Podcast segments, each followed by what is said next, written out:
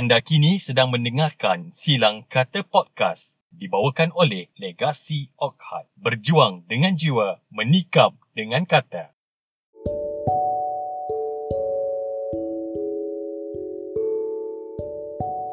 Wabak COVID-19 yang telah melanda dan merebak ke seluruh dunia ketika ini telah memberikan kesan yang begitu besar kepada kita semua. Ini termasuklah saya, Azri Arifin dan teman-teman saya, Hafiz Latif dan Saidah Muizzah. Sebagai persediaan menerbitkan musim kedua podcast Silang Kata, kami mengambil peluang untuk kembali berborak sama dan bersembang santai mengetahui perkembangan terkini masing-masing. Untuk makluman, episod khas ini dirakamkan dalam talian secara berasingan bagi menuruti perintah kawalan pergerakan. Ayuh, kita dengarkan episod khas podcast Silang Kata. Silang Kata Silang Kata Podcast Silang Kata Podcast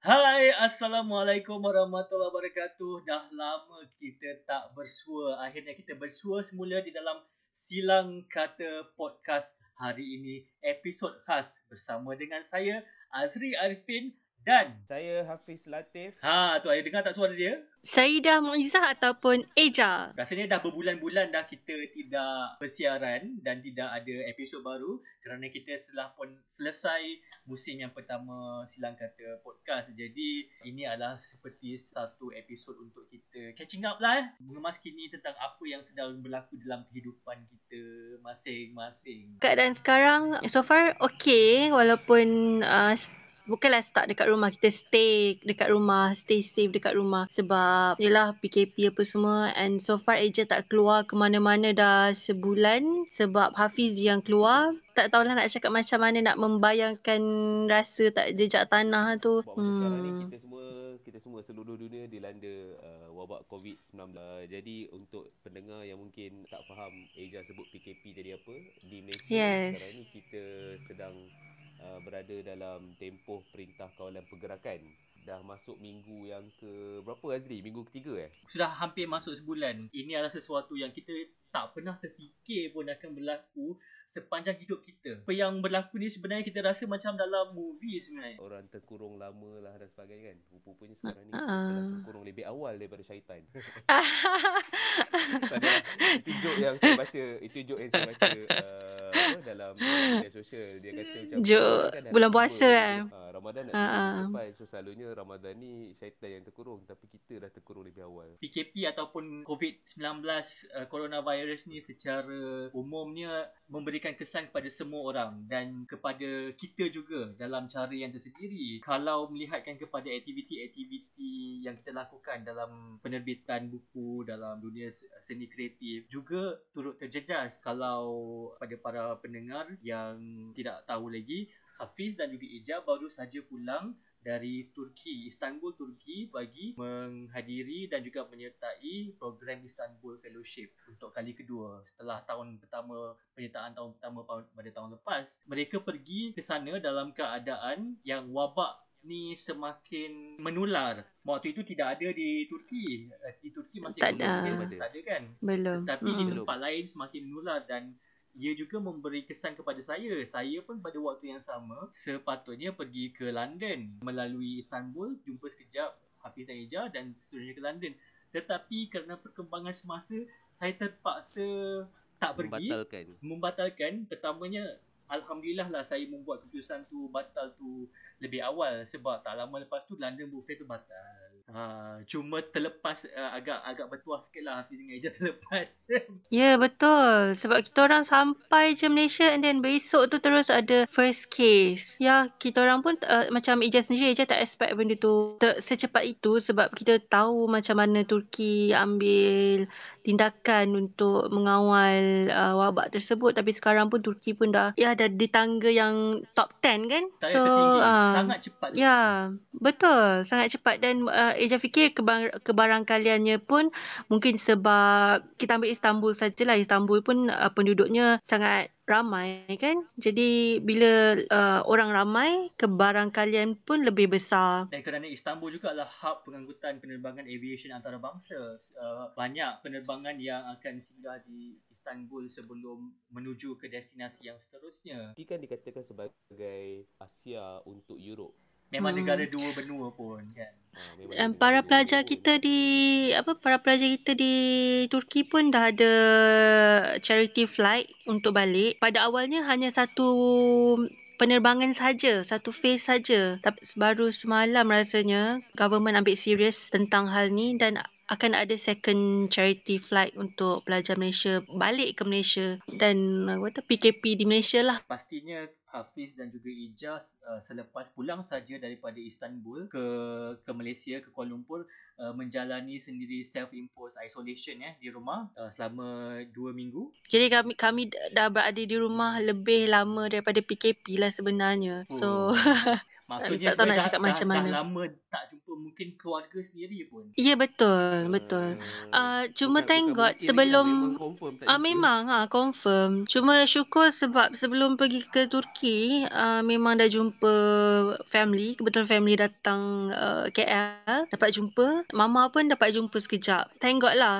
Ada hikmahnya lah. Dari sudut macam mana kat uh, Hafiz lah sendiri kan kalau kita dapat bincang dari kesannya impact dia kepada industri penerbitan? Kalau Hafiz sendiri mungkin melihat kita sendiri dapat lihat lah. Kita sendiri adalah kesan kepada impactnya. Saya tak dapat nak pergi ke London Book Fair kerana uh, London Book Fair tu ini telah dibatalkan. Dan sehubungan dengan itu banyak perancangan kita berubah dan mungkin tak boleh dilaksanakan dengan cara yang sama pun dan juga Pesta Buku Antarabangsa Kuala Lumpur awalnya dianjakkan ke Oktober dan kemudian dianjakkan uh, ditukar pula tarikhnya ke Julai ke Julai ha Julai. Tak ada sebarang pengumuman mengatakan bahawa ianya di, ia dibatalkan. Terkini yang dapat makluman daripada pihak MBKM sendiri ditunda ke Julai. Mm-mm. Tapi apa, pengumuman terbaru ataupun saranan terbaru daripada pihak KKM sendiri mengatakan bahawa elakkan sebarang perhimpunan dalam tempoh 6 bulan Mhm. Sebarang aktiviti yang terutamanya melibatkan kerajaan saya fikir takkan berlaku sehingga Oktober. Tapi atas situasi semasa ni saya rasa sebenarnya bukan nak kata Oktober lah. Kita bukan nak berfikir negatif Buruk. sini. Uh, Mm-mm. tetapi saya fikir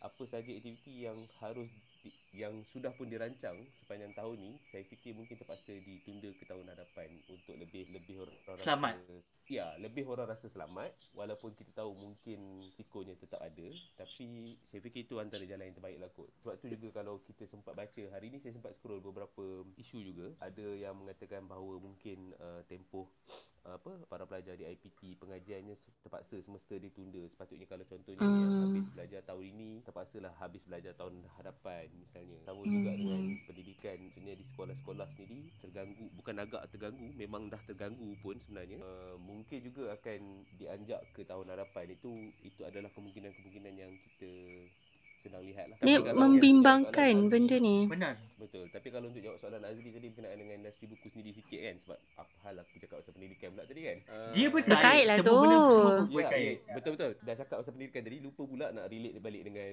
dengan soalan Azri tadi. Ha, ha. Uh, bercakap dengan penerbitan juga tak dinafikan macam Azri cakap tadi lah bila London Book Fair dibatalkan, Dunia Book Fair pun pada mulanya ditunda, seterusnya dibatalkan. Banyak pesta buku utama di peringkat antarabangsa telah pun dibatalkan untuk sepanjang tahun ini dan mungkin akan buat pada tahun hadapan. Oleh hal yang demikian, segala persiapan yang dibuat oleh penerbit uh, penerbit-penerbit buku kalau kita ambil di Malaysia misalnya kalau katalah kita ambil kami sendiri di Legacy Ohad memang sepatutnya balik dari Istanbul hari tu kita dah sepatutnya dah sibuk dah dengan PBKL ni tapi uh, ada buku-buku yang sudah pun dicetak ataupun yang masih menunggu giliran untuk dicetak di kilang cetak tidak dapat diambil sebab kilang cetak berhenti operasi sementara cumanya dari segi jualan dan sebagainya memang agak terganggu lah sebab kita hanya bergantung pada stok yang setiada sahaja sekarang ni jadi dia mengganggu kalau- rantaian seluruh rantaian Betul. buku lah Betul. Bila Supply chain. cetak tak dapat beroperasi, bila gelang cetak tak dapat beroperasi, uh, ataupun yang stok yang dah siap cetak pun tapi kita tak boleh nak pergi ambil. Jadi uh, jualan sebenarnya memang agak terganggu lah. Tapi itulah kos operasi lain kita tetap kena tanggung kan.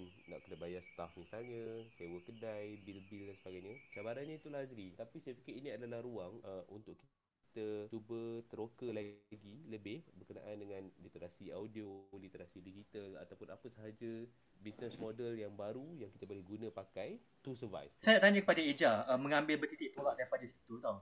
Kerana uh, Hmm. antara yang terkesan terjejas teruk untuk uh, PKP ataupun coronavirus ini uh, sudah pastinya ke, uh, adalah pekerja-pekerja dalam industri kreatif. Terutamanya apabila industri ini tidak di labelkan sebagai essential services. Oleh kerana itu agak sukarlah untuk untuk kita, untuk kita survive pada waktu ini terutamanya untuk pekerja-pekerja freelancer, pekerja bebas uh, pekerja seni yang memang bergantung hidup kepada pendapatan kerja-kerja upah harian yang berdasarkan kerja. Ada kerja adalah duit. Macam mungkin live performance macam penyanyi, bas buskers, event-event semua banyak pengacara majlis banyak cancel. Jadi pemerhatian Ijam macam mana lah? Mungkin ada teman-teman berada dalam keadaan tersebut. Kalau dari segi kreativiti, ada sesetengah kawan yang uh, bekerja dalam industri seni kata mereka mengalami writer's block ataupun creativity creativity block sebab uh, creative block. Tak tahulah mungkin sebab terkurung ke macam mana ke. Walaupun ya kebanyakan orang yang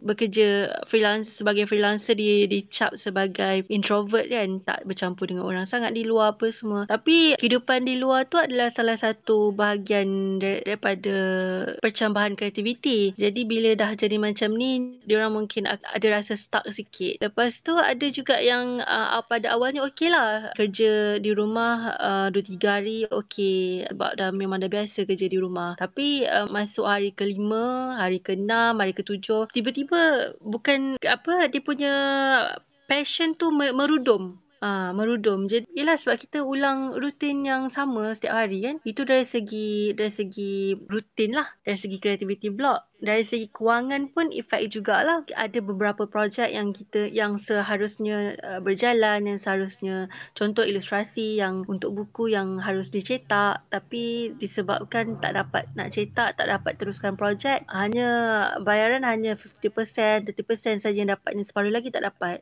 Uh, yelah bukan sebab orang tu tak nak bayar sebab projeknya tak dah start kan. Jadi uh, itu dari segi permasalahan yang yang Eja nampak lah antara dalam kalangan kita sebagai freelancer. Dan saya nampak sekarang pun adalah masa untuk kita berubah cara, mungkin berubah pendekatan kerana ini adalah satu perubahan yang akan membuatkan seluruh gelagat pembeli ataupun pendengar semuanya berubah. Dunia tidak akan sama lagi selepas ini. Dan kita harus mencari satu cara yang berbeza. Tukar mungkin tukar business model ataupun tukar pendekatan kita. Dan saya dah li- lihat dah beberapa macam orang seni kita sudah mula untuk berevolusi. Macam mungkin sekarang ni kita lihat ada buat konsert atas talian lah. Sekarang ni ada banyak training online tau sekarang ni. Orang banyak buat Facebook live. Kalau malam-malam tu kan pukul 9 malam banyak uh, live yang kita boleh tengok yang kita boleh belajar sesuatu kan dan Ah Tinggal uh, nak pilih IG live. Mana. Tinggal nak pilih je nak tengok mana Tinggal yang pilih satu je. yang nak di apa ditonton Facebook live tu kan. Ah. Hmm. tu ini juga saya rasa mungkin ada orang kata ini juga cara untuk mengekalkan branding lah kan di pasaran supaya nama ni tidak tenggelam Mm-mm. Mengekalkan semasa branding PKP. satu hal juga Azri. Satu Mm-mm. hal lagi saya rasa mengekalkan sanity tu sendiri kewarasan. sebab macam Eja cakap sebab macam Eja cakap tadi lah kan bila kita keep doing rutin yang sama sepanjang Ya. sepanjang sebulan akhirnya nanti sepositif mana pun kita pun akan mula ada bengkak-bengkoknya juga. Betul, dia Ah, makan diri bila- kita sendirilah. Ah, Tapi bila kita cuba juga untuk fight, untuk lawan, berinteraksi dengan orang di luar sana, tidak-tidaknya kita Mm. rasa masih lagi dapat berhubung dengan dunia luar. Macam itulah. Tapi uh, yang uh, yang apa yang kita boleh tengok adalah Tuhan ciptakan manusia ni kok mana pun, susah macam mana pun kalau ada usaha untuk mencari ikhtiar hidup tu memang akan sentiasa ada jalan. So sebenarnya kita boleh tengoklah macam mana manusia tu sendiri berevolusi dengan keadaan, adapt dengan keadaan dan cuba untuk sendiri keluar daripada orang kata apa sekatan fizikal dan mental tu sendiri sebenarnya. dan kita cuba mencari jalan yang baru macam contohnya macam hari ini kan kita kebiasaannya kita buat rakaman bersama secara berdepan Ya. Tapi buat kali pertama kita terpaksa menggunakan cara baru macam mana untuk merakamkan silang kata podcast ini secara berasingan di tempat yang berbeza. Kerana itu Ya. kalau para pendengar anda anda mendengar ah jadi inilah sebenarnya antara ah, kami nak anda pun para pendengar dengar sendiri oh ini sebenarnya anda kesan kita sebab sekarang ni uh, merakamkan secara berasingan Jadi, harus kreatif lah harus mencari jalan-jalan yang mungkin uh, sesuai kerana untuk mengamalkan penjarakan sosial itulah social distancing. Betul. Hmm. Yang duduk satu Mm-mm. rumah pun kena rakam secara berasingan.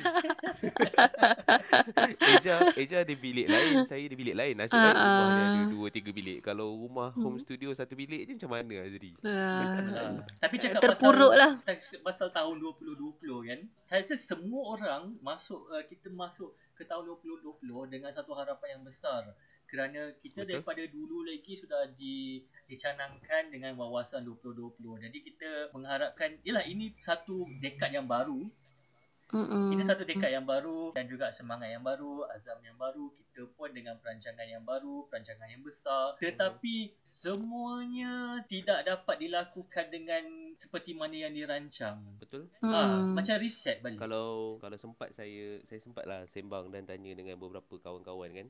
Hmm. Uh, sepatutnya kalau ikut ini kalau katalah dalam bidang penerbitan misalnya, Ya. uh, mereka dah mula fikir bahawa 2020 is the year lah. I mean sepatutnya Ibu kota buku dunia Ah, juga. sebab- macam kalau di Malaysia misalnya kita Ah. kita Kuala Lumpur sebagai ibu kota buku dunia, kita akan ada pesta buku antarabangsa Kuala Lumpur dan banyak sangat perancangan yang semua orang sebenarnya teruja untuk buat sepanjang tempoh satu tahun ini. In fact kita sendiri pun di Rimau Rights Literary Agency, Ya. di Kuras Buku, di. Website misalnya kita ada banyak perancangan Mm-mm. yang kita dah memang nak buat. Uh, tapi atas hal pandemik sebegini, saya Azri cakap tadi, memang betul kita kena fikirkan jalan macam mana kita nak mengatasinya. Jadi ke mana jalan selepas ini? Ha, jalan Ke mana kita akan selepas ini?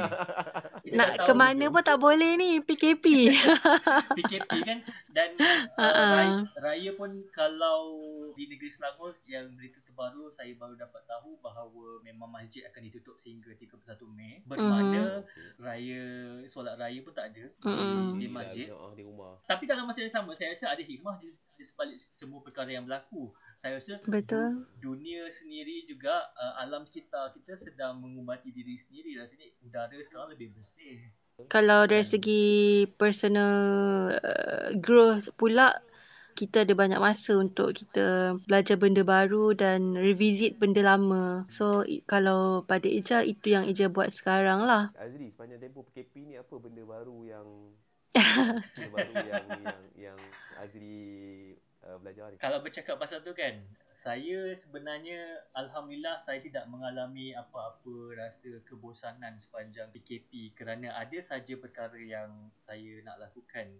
Alhamdulillah lah Hmm. kerana Mm-mm. uh, sudah pasti bila kita melihat kepada orang lain ada rasa bosan ke apa mungkin kerana rutin mereka adalah rutin uh, pergi kerja dan juga berada di luar perubahan rutin itu memerlukan sedikit masa untuk kita menyesuaikan diri tapi saya memang kerja dari rumah kan daripada sebelum ni lagi jadi Mm-mm. tadi saya buat saya edit video eh, video travel saya kan dan saya Mm-mm. rasa itu antara cara yang saya sangat terapeutik untuk saya membebaskan minda saya untuk keluar daripada rumah kerana bila saya tengok video travel ni saya tengok oh uh, secara secara tak langsung saya pergi ke Mengembara. mengembara pada waktu tersebut saya lupa sekejap Hmm. yang saya terperangkap dekat rumah Kau time travel lah Faham. ceritanya. Masa e- masa edit video tu macam time travel lah. Puh, patah balik pergi Ya. ke tempat tu.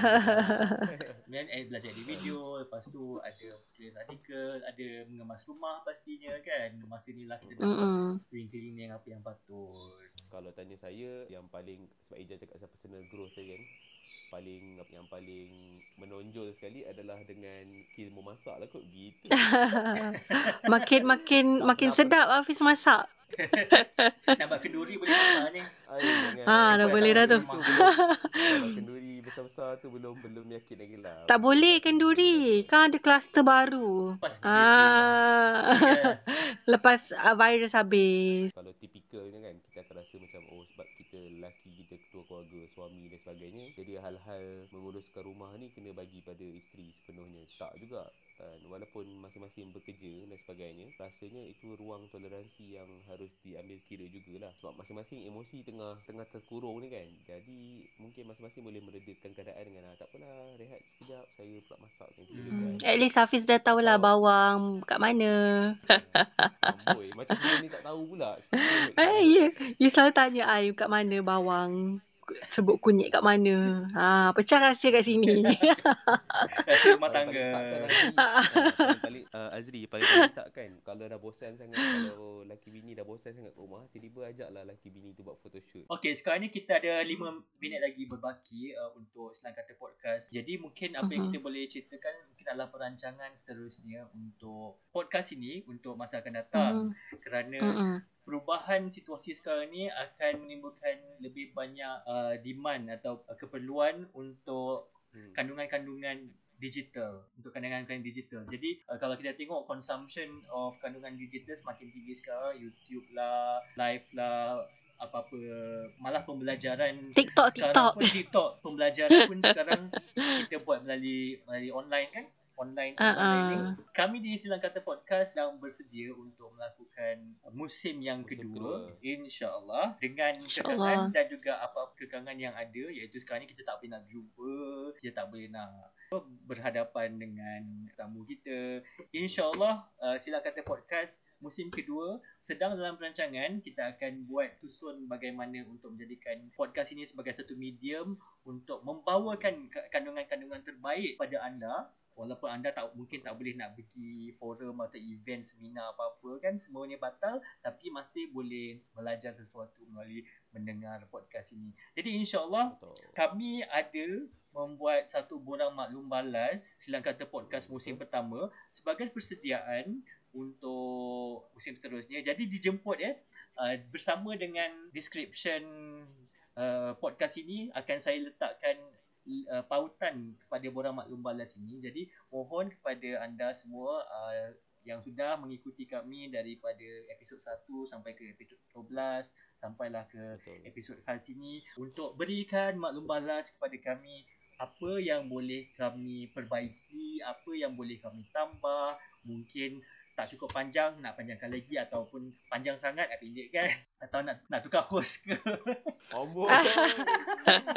you jangan syarat I. Jangan, eh. Gitu, eh. tak Jangan konsep ke macam mana jadi kami hargai segala pandangan dan insyaallah kita akan uh, pelbagaikan variasikan Betul. bentuk podcast untuk musim yang kedua insyaallah tak lama saja lagi kita akan nantikan apa pun saya nak ucapkan banyak terima kasih kepada Betul. Hmm. Hafiz dan Ija saya sangat merindui kalian lah insyaallah lepas PKP lele. habis ni so kita, kita pergi makan Allah Allah Alalah.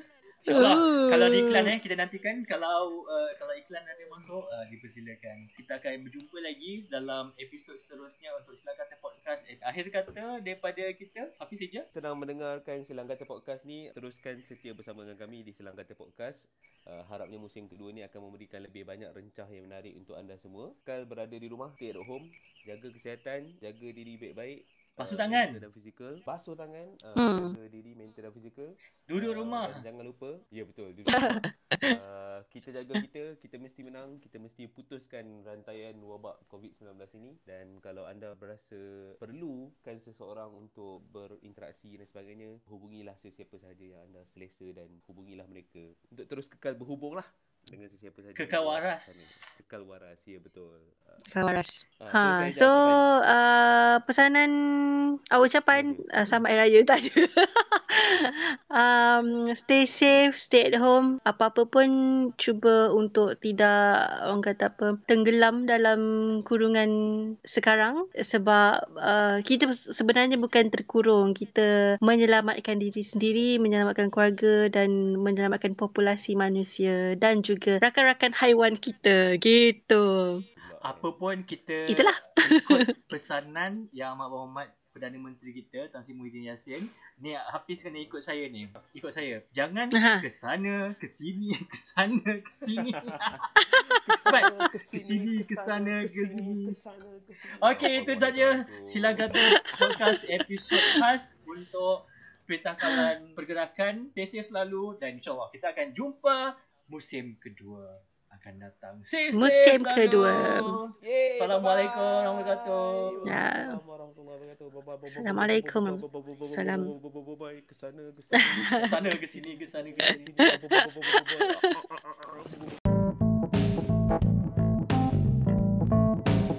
Terima kasih kerana mendengarkan Silang Kata Podcast. Podcast ini diterbitkan oleh Azri Arifin dan diterajui bersama Hafiz Latif dan Saidah Muiza. Dengarkan episod terbaru yang akan dimuat naik pada setiap hari Rabu di aplikasi Spotify, Apple Podcast, Google Podcast, Breaker, Pocket Cast dan Radio Public. Bagi sebarang pertanyaan mengenai penajaan atau pengiklanan, cadangan atau maklum balas, boleh hubungi kami melalui email silangkatapodcast at gmail.com. Jumpa lagi minggu hadapan.